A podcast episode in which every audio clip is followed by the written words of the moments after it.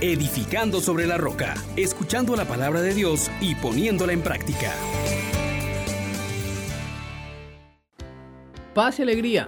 En Jesús y María, bienvenidos mis hermanos. Que el Señor les guarde, les bendiga y les dé a ustedes poder caminar en derecho, en misericordia y en humildad. Hoy pues es lo que el profeta Miqueas nos va a estar exponiendo. Dispongamos el corazón. Le saluda a su hermano Juan Elías de la Misericordia Divina. Vamos a invocar al Espíritu Santo para que sea Él quien nos vaya ayudando a realizar la voluntad de Dios en nuestras vidas. Oh gran poder de Dios, enciéndenos en tu fuego el amor. Oh Espíritu, que vienes de lo alto, llénanos de Dios. Oh Espíritu, óleo santo, úngenos en el amor. Tomamos el capítulo 6 del profeta Miqueas, versículos del 1 al 4 y del 6 al 8. Escuchen lo que dice el Señor. Levántate y llama a juicio a los montes.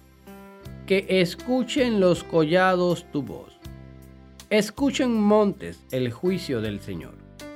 Atiendan cimientos de la tierra el Señor entabla juicio con su pueblo y pleitea con Israel. Pueblo mío, ¿qué te he hecho? ¿En qué te molesté? Respóndeme.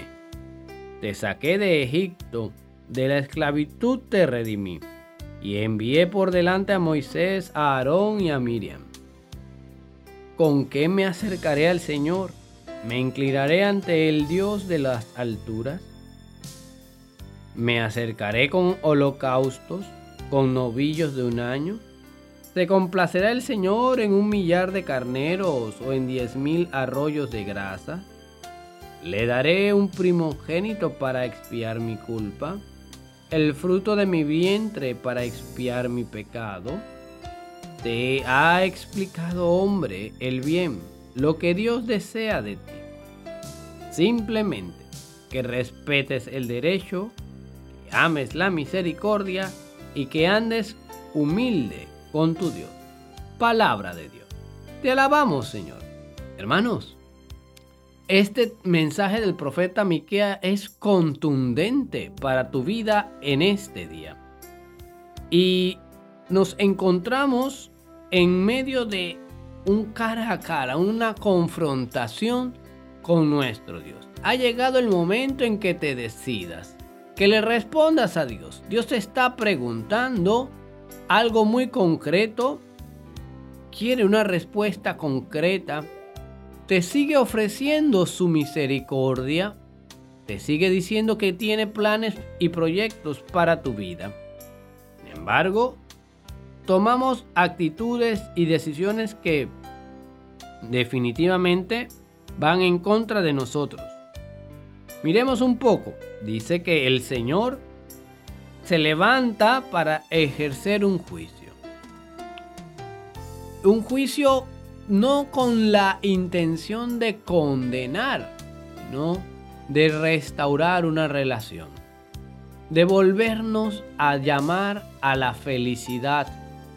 Aquella felicidad que ha sido comprada con la sangre de Cristo Jesús en la redención y pone por testigos del juicio a los cimientos de la tierra, a, los montes, para ayudarnos a entender que esto es serio.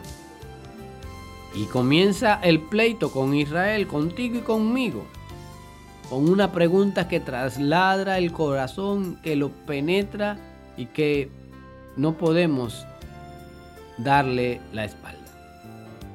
Pueblo mío, ¿Qué te he hecho? ¿En qué te he ofendido? ¿En qué te he molestado? Respóndeme. Y es un Dios todopoderoso que se pone en una condición de súplica. Hermanas, hermanos, Dios te está pidiendo explicaciones de por qué lo has rechazado. ¿Por qué te has ido a los ídolos? Y comienza Dios a recordar las cosas que ha hecho por nosotros. Te saqué de Egipto, te redimí de la esclavitud, envié delante de ti a Moisés, a Aarón, a Miriam.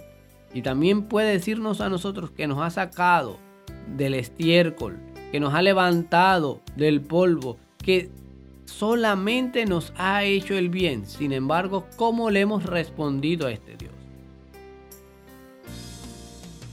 Hemos optado por darle patadas, por morderle, por tratarle mal.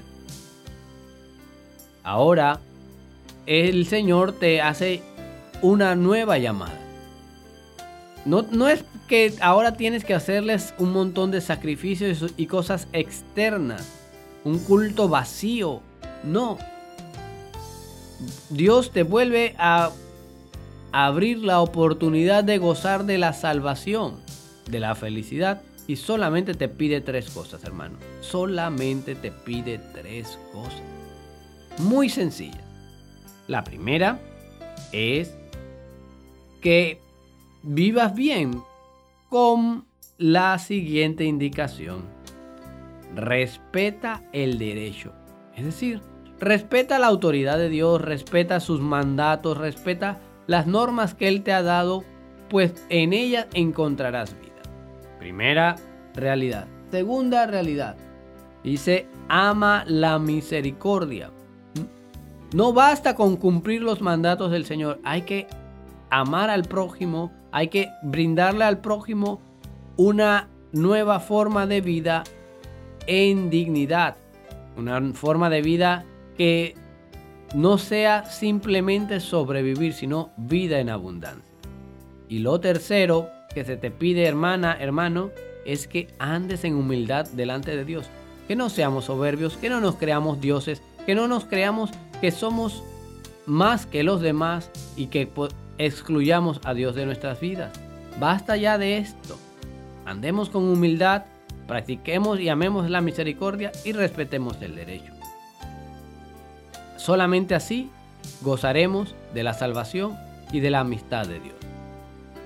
Señor Dios nuestro, te damos gracias por tu paciencia, por tu compasión, por volvernos a enfrentar y no olvidarte de nosotros. Concédenos, Señor, poder practicar y respetar el derecho que a ti te corresponde. La justicia a la que tú nos llamas, que ejerzamos y amemos la misericordia y que vivamos en humildad ante ti. Amén, amén, amén. Bendiciones para todos. Les exhortamos, hermanos, por la misericordia de Dios, que pongan por obra la palabra y no se contenten solo con oírla.